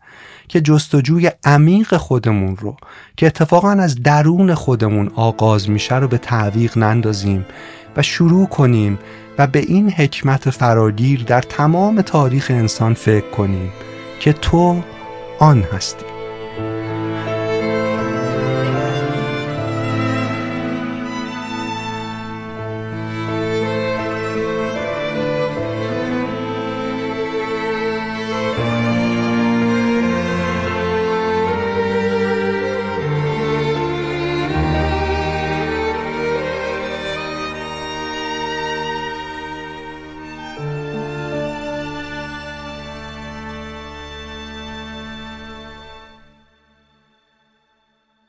وقتی حلاج به مقام درک من آن هستم می‌رسه آماده میشه برای اینکه گام بعدی رو برداره. و اون اینه که حلاج اینو می‌فهمه که اگر من آن هستم پس هر کسی و هر چیز زنده دیگری هم اوست. به قول حافظ ندیم و مطرب و ساقی همه اوست. خیال آب و گل در ره بهانه. وجود ما معمایی است حافظ که تحقیقش فسون است و فسانه. حلاج بعد از درک خودش به درک خیشاوندی خودش با همه چیز و همه کس می‌رسه. این اون مرحله که گفتیم اسمش درک یگانگی و یکی بودنه. حالا جایی می نویسه هم او منم هم همه بندگان او منم. هر که در حق محو شد به حقیقت همه چیزها رسید. همه حق است. همه چیز آیت اوست و همه چیز نشانه حضور اوست. باز به قول حافظ حسن روی تو به یک جلوه که در آینه کرد این همه نقش در آینه اوهام افتاد. این همه عکس می و نقش نگارین که نمود یک فروغ رخ ساقی است که در جام افتاد. وقتی حلاج میگه من همه هستم داره تلاش می‌کنه بگه من او رو نه فقط در خودم درد کردم بلکه در همه چیز حسش می‌کنم و برای همین فهمیدم با همه چیز قوم و خیشم و حتی یگانم. باز به قول حافظ در هیچ سری نیست که سری ز خدا نیست. حلاج این رو درک کرده. راجع به انالحق حلاج واقعا کتاب ها میشه خوند و نوشت و واقعا عمری رو میشه فقط به فهم همین دو کلمه اختصاص داد و البته اینقدر این عبارت عمیقه که بازم نمیشه کاملا درکش کرد. ولی چیزی که روشنه اینه که انالحق اعلام جدایی و استقلال نیست. سرود اتصال و پیونده نه فقط پیوند حلاج با او که انالحق پیوند و اتصال حلاج با همه است. انالحق فریاد فناست آواز قطره که همه اقیانوس رو تو خودش حس کرده و دیده. درک قطره از اقیانوسه هم اندوه توش هم اشتیاق درش و در واقع آواز غمگین و مشتاق نی برای نیستانه. انالحق من رو به ما تبدیل می‌کنه. رنج دیگری رو رنج من می‌کنه. این عبارت اوج تواضع نه غرور نه تکبر. جایی که هر چیز همه کس همه چیز اوست و ایگو و خودخواهی زیر تابش حضور او تبخیر شده و لحظه که جزء به کل میپیونده. لحظه ای که صبح آشنایی دمیدن می‌گیره و صبح آشنایی برای حسین پسر منصور اینجا دمیدن گرفته. حسین انگار اینجا به قول شاملو آینه ای در برابر آینش گذاشته و از خودش و از او ابدیتی ساخته. رد پای همچین شناختی رو تو انسانهای دیگه و تو فرهنگهای مختلف جهان هم میشه دید. مثلا پاسکال فیلسوف و ریاضیدان نابغه قرن هفدهم می‌گفت خدا یا جهان چون پاسکال این دو مفهوم رو مترادف می‌دید خدا یا جهان یک کره بینهایت نامتناهیه که مرکزش همه جا هست و مرزهاش یعنی محیطش هیچ جا نیست. یعنی جهان به تعداد موجودات زنده مرکز داره. دو هزار سال قبل لاوتسه هم همین رو می‌گفت و یونگ هم همین رو میگه. اصلا کل فرایند تشخص پیدا کردن مرکز وجود خودمونه. این نقطه که اسمش خیشتنه و این نقطه پنجره به سوی یک چشمانداز متعالی. و می‌دونید از این چشمانداز چی رو میشه دید؟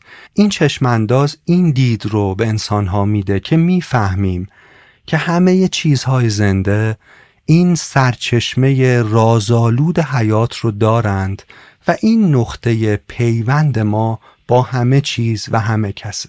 در اوپانیشات ها می‌خونیم من از چه چیزی باید بترسم؟ به غیر از من که چیزی در این جهان نیست. در هند باستان هم رد پای این معرفت هست. در هند باستان به خیشتن می‌گفتن آتمن به معنی خداوندگار درون. ما قرنهاست یاد گرفتیم این خود بزرگتر این آتمن رو که منبع اتصال ما با خودمون با جهان و با دیگران هست رو انکار کنیم و به جاش ego یا منمون رو باد کنیم. ما همونجور که گفتیم به ابعاد ego فرو کاسته شدیم. و حقیقتا این لباس تنگ و بسیار کوچیکه برای انسان و نکته اینه که معمولا اینو تو نیمه دوم عمرمون می‌فهمیم. تو شرق طبق اسطوره های باستانیشون وقتی انسانی به انسانی می‌رسه وقتی انسانی رو می‌بینن کف دو دستشون رو به همجوری که دیدین به علامت احترام به هم میچسبونن. این کاریه که اونا موقع نیایش و ستایش خدایانشون انجام میدن. و معنی استعاریش اینه که وقتی انسانی رو ملاقات می‌کنن با این کار می‌خوان نشون بدن که خدایی درون من خدایی درون تو رو باز شناخته و تشخیص داده و بهش سلام می‌کنه. یا مثلا به این بیت حافظ توجه کنید. یا رب به که بتوان گفت؟ این نکته که در عالم رخساره به کس ننمود آن شاهد هر جایی. بذارید یه ذره توضیحش بدیم این رو. تناقض واقعا درخشانی که حافظ داره به این زیبایی به کلمه تبدیل می‌کنه رو کمی بهش توجه کنیم. رخسار به کس ننمود با آن شاهد هر جایی که با همه هست و همه جا هست تناقض داره و کل نکته همینه. همه جا هست و کسی نمی بیندش در واقع از فرط وضوح نامرئیه. اما در همه جا هست اگر چشمانمون رو بشوریم و جور دیگری ببینیم. اگر کمی از ایگو و خودمهوریمون فاصله بگیریم. مردمان در خوابند چون بمیرند بیدار می‌شوند. و این مرگ مرگ موقت خداگاه برای درک کردن چیزی بزرگتر. این مرگ می‌تونه تعلیق ایگو برای در آغوش کشیدن خیشتن باشه و از طریق خیشتن در آغوش گرفتن همه جهان. دوستان جانی در ما هست که مشتاق یکی شدن با همه جانهای عالمه و معنادارترین آموزه همه نظامهای شناختی هم تذکر دادن راجع به همین اتصال و یگانگیه. این معرفت ها کمک به انسان جدا افتاده است برای اینکه در خودش بمیره تا دوباره با یه نگاه و یه بصیرت جدیدی به دنیا بیاد که براش روشن می‌کنه این نگاه که به قول حلاج او همه است و همه او هستند. قبلا گفتیم که نیچه انسان رو حیوان بیمار می‌دونست. بیماریش هم اینه که به خودش مبتلاست. به منیت و ایگوی خودش مبتلاست و تا این بیماری بهبود پیدا نکنه حال انسان و زمین خوب نمیشه و واقعیت اینه که حال دنیا و آدمها و زمین خوب نیست. بزرگترین فیلسوفان و هنرمندان و متفکران معاصر همشون با هر دستگاه فکری که داشتن مشترکن نسبت به یک چیز هشدار دادن. از خود بیگانگی انسان تو جهان مدرن. و این هشدار درسته. ما حقیقتا بیگانه ایم غریبه ایم با خودمون. و به همین دلیل هم با همه جهان غریبه ایم و از خود بیگانگی انسان دلیل اصلی اینه که استثمار میشه. من تازه می‌فهمم که وقتی مارتین هایدگر می نوشت که ما در شب جهانی فراموشی هستی به سر می‌بریم منظورش چی بود؟ ما هستی خودمون رو فراموش کردیم و به این دلیل به سراسر هستی پشت کردیم و نیستی تسخیرمون کرده. و ما نیاز به یه تجربه بنیادین داریم تا ما رو با هسته خودمون و جهان مواجه کنه و من فکر می‌کنم اون می‌تونه همین مسیر تشخص باشه. جوزف کمپل می نویسه همه فرزانگان عالم از این حرف زدند. همه قصه ها تلاش می کنند این را بگویند. کل سفر قهرمان که داستان داستان هاست پیامش این است. تو آن هستی. از بیرون به درون بیا. خودت را بشناس و بعد از درون به بیرون برو و مثل هدیه‌ای برای زندگی زندگی کن. و این سفر مهمی است که ما آغازش نمی کنیم و مدام به تعویق می اندازیمش. این سفر قهرمانی که جوزف کمپل ازش حرف می‌زنه که همون فرایند تشخص یونگه در واقع درسته که در تنهایی شروع میشه. اما هدفش اما مقصودش پیوند با دیگرانه. ارتباط و اتصال با همه است و بیرون اومدن از زندان کوچک منه. پاداش همچین ارتباطی هم اون طوری که توصیف شده و میخونیمش بسیار بسیار بزرگ و محشر و در یک کلمه درخشانه. انگار انسان به مقام گوش دادن عمیق به جان چیزها و آدمها می‌رسه. به این توصیف یون که توصیف تجربهش از احساس چنین اتصالی دقت کنید. یونگ تو کتاب خاطرات، رویاها و اندیشه ها که زندگی نامه خود نوشتشه اینطور می نویسه من در جرف ترین جایگاه خودم قرار دارم.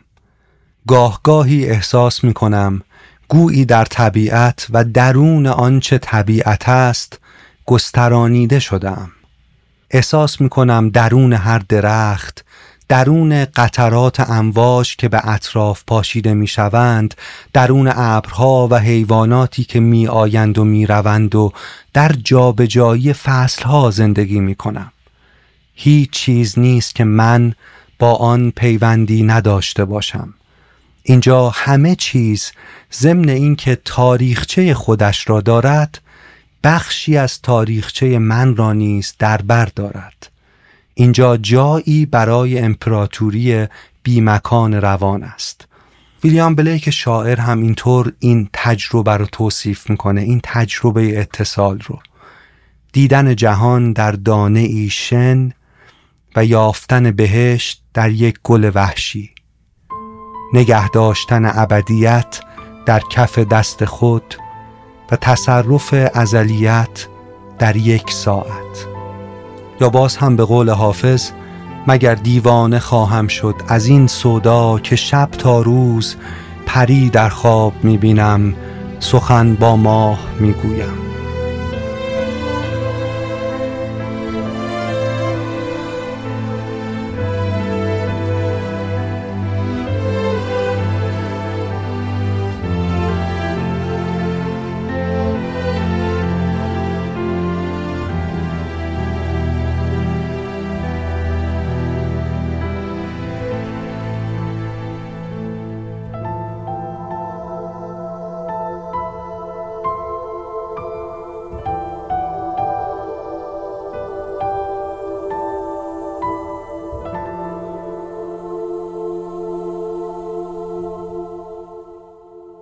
همیشه توته تاریخ با استعاره هایی از زندگی روزمرهمون.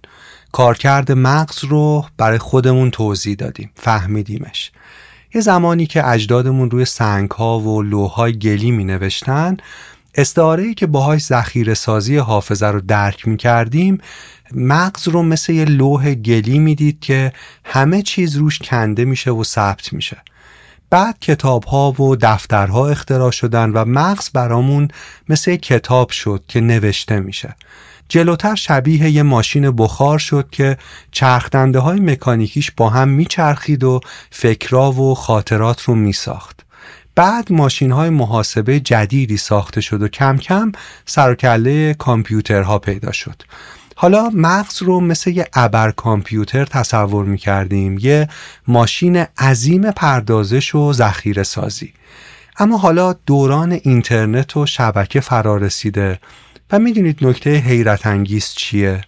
امروز دانشمندا مغز رو نه فقط یه ابزار پردازش و ذخیره سازی بلکه یه ابزار پیچیده ارتباطی می‌دونن یعنی پژوهش های اخیر نشون میدن که شاید مهمترین کارکرد مغز ایجاد ارتباطه و به طرز شگفتانگیز و رازآلودی مغز انگار اطلاعات رو تو این فرایند ارتباط دریافت می‌کنه و خیلی چیزها رو تو این فرایند ارتباطی می‌فهمه. ارتباط کلید شفقته.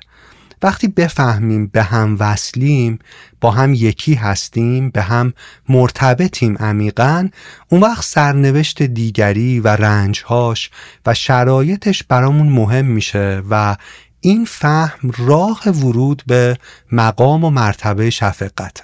آرتور شوپنهاور از واقع بینترین و در واقع میشه گفت از حتی بدبینترین متفکران تاریخ اندیشه است.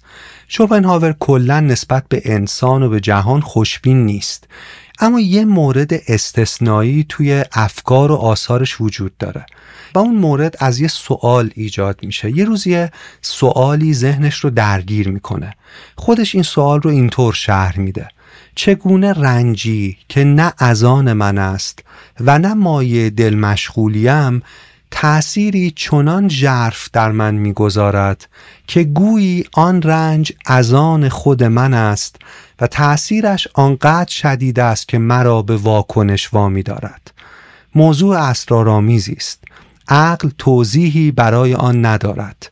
این امر حتی بر بیاتفه ترین و خودشیفته ترین انسان ها نیز پوشیده نیست. هر روز نمونه های از این نوع واکنش های آنی را به وضوح می‌بینیم. فردی که بی درنگ و تعمل به کمک دیگری می شتابد و با اینکه تازه برای اولین بار است که او را می بیند اما حتی جانش را برای او به خطر می اندازد و اندیشه این ندارد جز اینکه زندگی دیگری به مخاطره افتاده و به کمک نیاز دارد. شوپنهاور مدتها درگیر این سوال بود. بالاخره بعد کنکاش های زیاد نوشت گویا به طرز اسرارآمیزی ما همه با هم یگانه ایم. اینکه من در رنج یک غریبه شریک می شوم و هرچند که جان من در تن او نیست از رنج او رنج می کشم به این دلیل است که هستی درونی حقیقی من در واقع در هر موجود زنده دیگری وجود دارد و در سطح عمیقتری از ادراک هیچ حصار و دیواری میان ما نیست حالا اینجا برگردیم به مفهوم خیشتن که یونگ در موردش توضیح می‌داد. یونگ می‌گفت خیشتن جرفترین بخش شخصیت انسانه. خیشتن جوهریه که هم فرایند رشد و هم هدف رشد رو درون خودش داره. خیشتن ورای همه محدودیت های اخلاقیه اما یه اصل اخلاقی داره که اونقدر عمیقه که سرچشمه همه اصول اخلاقیه. و اون یه اصل اخلاقی همون چیزیه که کانت راجبش حرف می‌زد و از شناخت خیشتن به دست میاد. از این درک و دریافت حاصل میشه که انسان می‌فهمه خیشتنش با همه چیزهای زنده خیشاوند نزدیکه. اینجا انسان می‌فهمه که بین دیگری و او فرقی نیست. بعد از این درک که خود به خود این اصل اساسی اخلاق بشری که گفتیم کانت هم راجبش حرف می‌زنه جوانه می‌زنه که آنچه برای خود میپسندی برای دیگران هم بپسند و آنچه برای خود نمیپسندی برای دیگران هم نپسند. اما چرا این درک درون ما جوانه می‌زنه؟ چون قبلش فهمیدیم که تو دیگری هستی و دیگری تو. این در واقع نگاه مادرانه به هستیه. سوال جالب اینه که به این فکر کنیم که سرچشمه شفقت بیپایان مادر چیه؟ سرچشمهش اون دلیل اصلیش تجربه یگانگی با فرزنده. یعنی مادر بین خودش و فرزند تفاوتی حس نمی‌کنه چون روزگاری با هم اساسا یگانه بودن. تو آن هستی درک هستیه آنگونه که آنیما هستی رو درک می‌کنه. و حلاج به همچین نگاهی رسیده بود. شفقت عمیقی که از همه وجود حلاج بیرون میریزه حاصل درک کهن الگوی آنیماست وگرنه همچین میزانی از مهر که به طرز عجیبی حتی شامل حال بردار کنندگانش هم میشه روی دار هم قصه تباهی اونها رو می‌خوره بدون درک کهن الگوی آنیما یا مادر به دست نمیاد. این شفقت تو وجود حلاج دیگه به اوج خودش رسیده بود.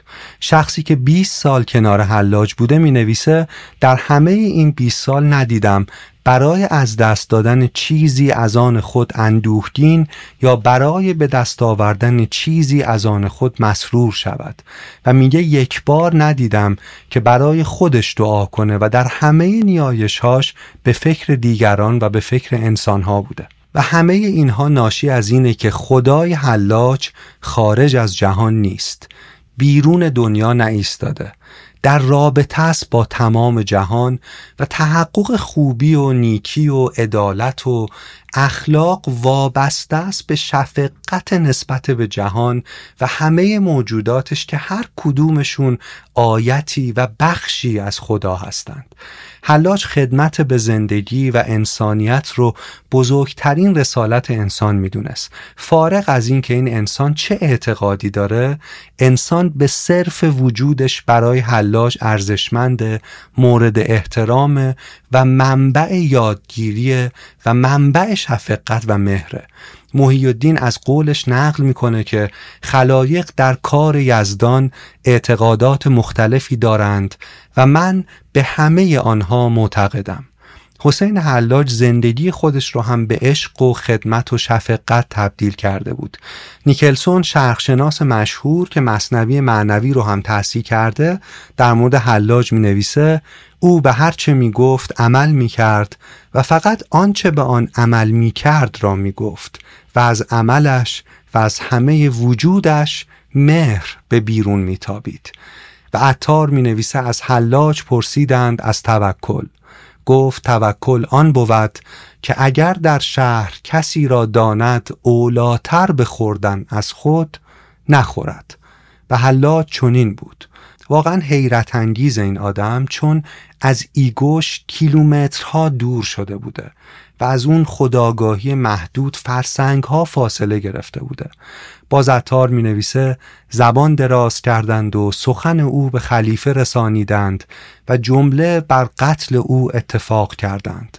از آن که می گفت انل حق. گفتند بگو هول حق. گفت بلی همه اوست. شما می‌گویید که گم شده است. بلی که حسین گم شده است. بحر محیط گم نشود و کم نگردد. و برای همینه که مولانا می نویسه بود الحق در لب منصور نور بود الله در لب فرعون زور. اگه بخوام خلاصه کنم بحثمون رو تا اینجا باید بگم کلید رسیدن به شفقت جذب این خرده که تو آن هستی و آن همه است. پس تو همه ای و همه تو. همه اون چه که من با این زبان الکن تلاش دارم بگم و این همم سر شما رو درد آوردم. سعدی تو سه تا بیت گفته و من فکر می‌کنم فهم عمیق این سه بیت تمام جهانبینی و زندگیمون رو می‌تونه متحول کنه. بنی آدم اعضای یکدیگرند که در آفرینش ز یک گوهرند. چو عضوی به درد آورد روزگار دگر عضوها را نماند قرار. تو که از مهنت دیگران بیغمی نشاید که نامت نهند آدمی.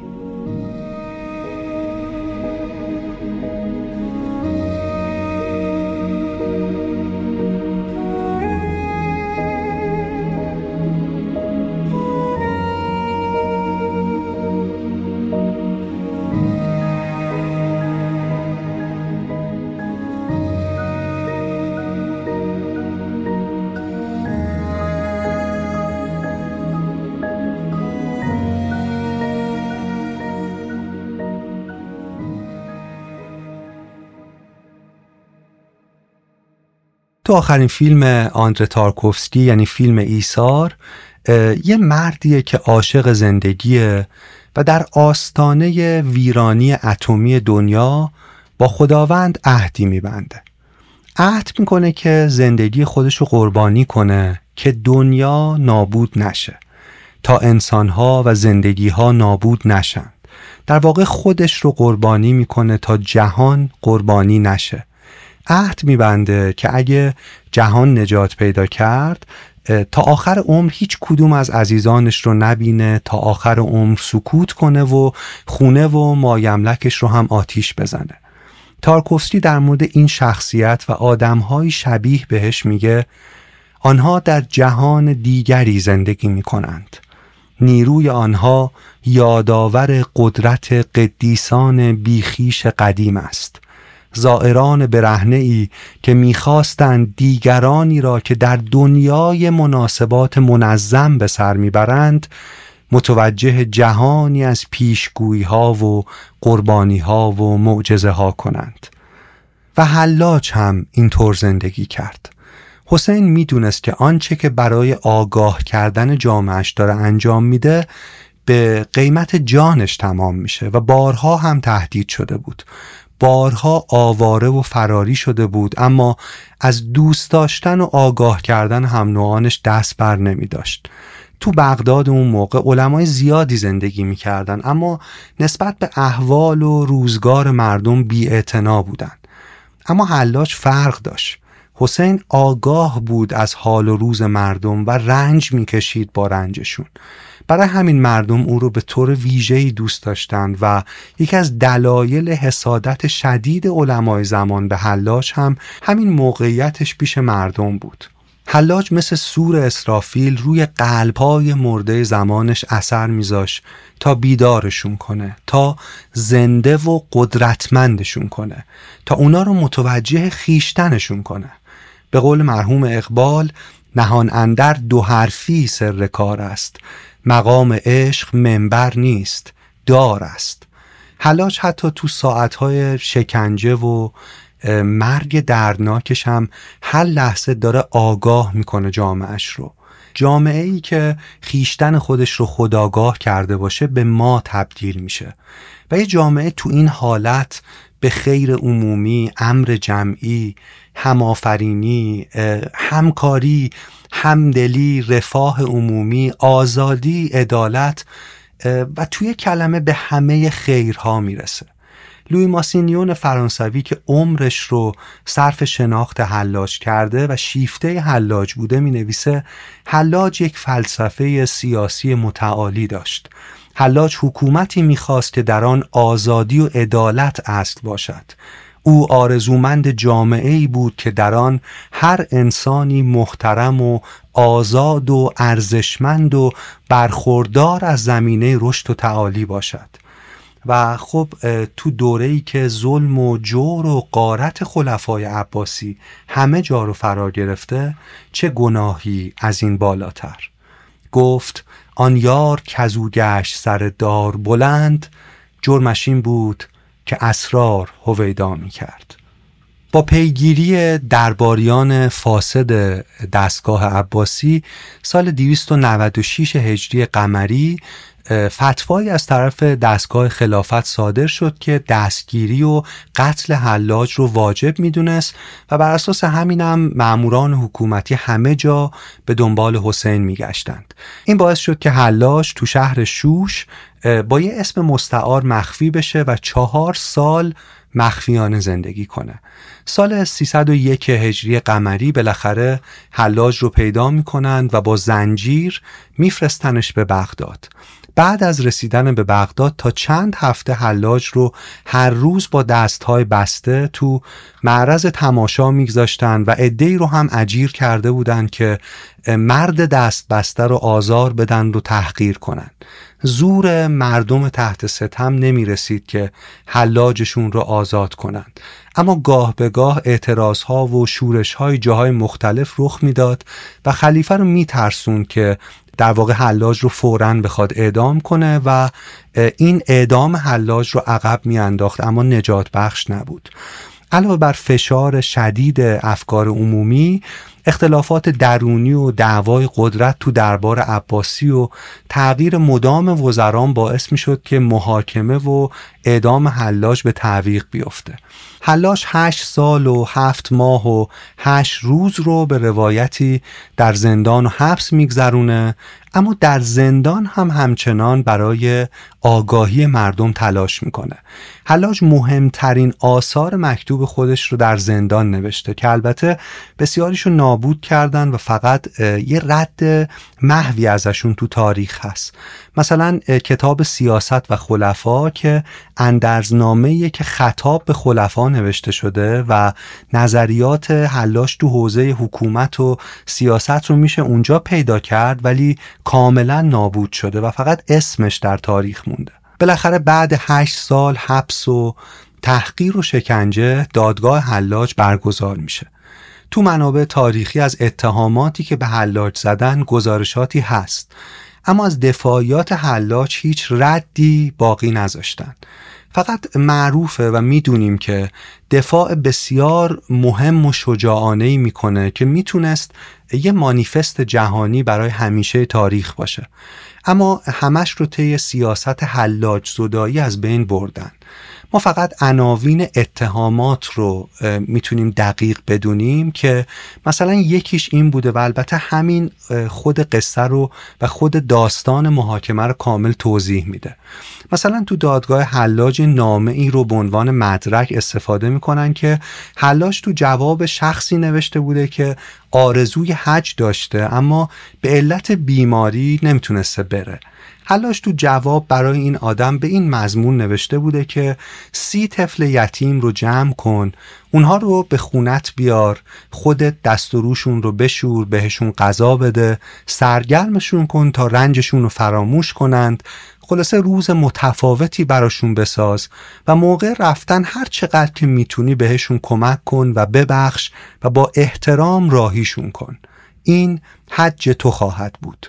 تو دادگاه سیاستمداران بیبند و بار و منحرف و فاسد یکی از اتهاماتی که به حلاج زدن به استناد همین نامه بوده و می‌گفتن که حلاج احکام رو منحرف می‌کنه.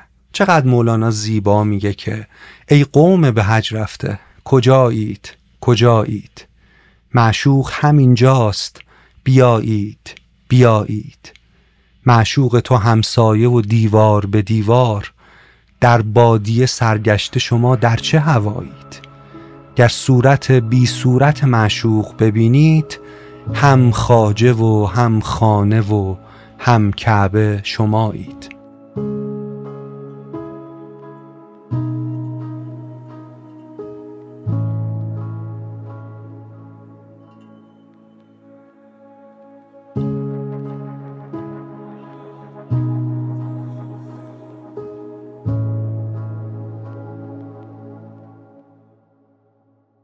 خلیفه عباسی بر اساس اتهامات مطرح شده دستور میده که حکم حلاش که اعدامه سریعتر و در ملع عام اجرا بشه. تا قلم در دست قداری بود لاجرم منصور بر داری بود. سهرگاه روز 23 زلقعده سال 309 هجری قمری حلاج رو برای اعدام می‌برند. اول تعداد زیادی شلاق به تنش می‌زنند که نقل در تاریخ که با هر ضربه فقط می‌گفته احد احد. بعد برای اجرای حکم حلاج رو به سمت سکوی می‌برند. حلاج در هنگام مرگ بسیار شجاع و سربلند و مقاوم بوده. ویکتور فرانکل جای می نویسه آنچه از خود نور می بخشد باید سوختن را تاب بیاورد. یکی از زیباترین نصرهای تاریخ زبان فارسی نوشته که عطار در شرح بردار کردن حلاج بر جا گذاشته. و من واقعا حیفم اومد که بریده هایی از این توصیف درخشان رو نخونیم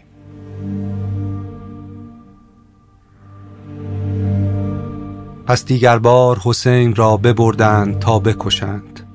صد هزار آدمی گرد آمدند و او چشم گرد بر همه برمیگردانید و می گفت حق حق حق.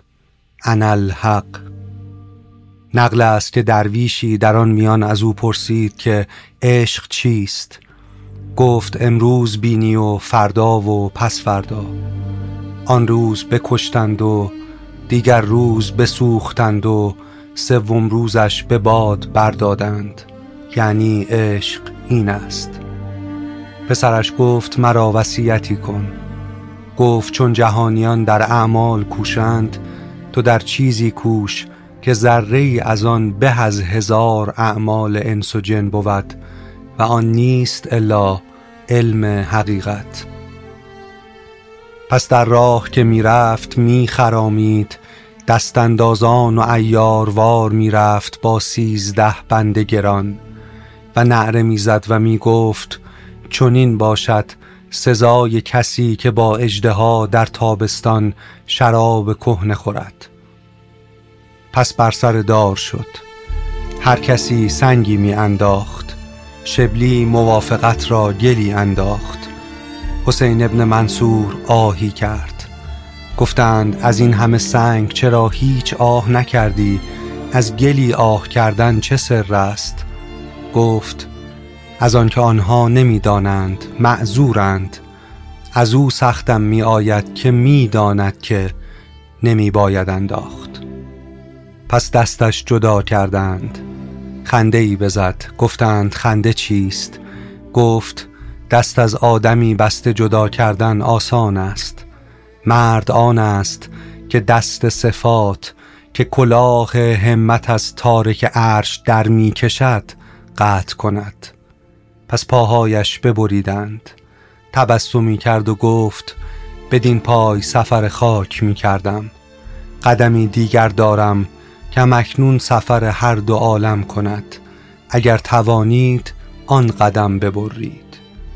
پس دو دست بریده خونالود بر روی در مالید و روی و ساعد را خونالود کرد. گفتند چرا کردی؟ گفت خون بسیار از من رفت. دانم که رویم زرد شده باشد. شما پندارید که زردی روی من از ترس است. خون در روی مالیدم تا در چشم شما سرخ روی باشم که گلگونه مردان خون ایشان است. پس خواستند تا زبانش ببرند. گفت چندانی صبر کن که سخنی بگویم. روی سوی آسمان کرد و گفت الهی بر این رنج که از بحر تو میدارند محرومشان مگردان و از این دولتشان بی نصیب مکن. پس گوش و بینی ببریدند و سنگ روانه کردند. و آخرین سخن حسین این بود که واجد را این بس که با واحدش یکی گردانند. در میان سربریدن تبسمی کرد و جان بداد. و از یک یک اندام او آواز می آمد که انل حق.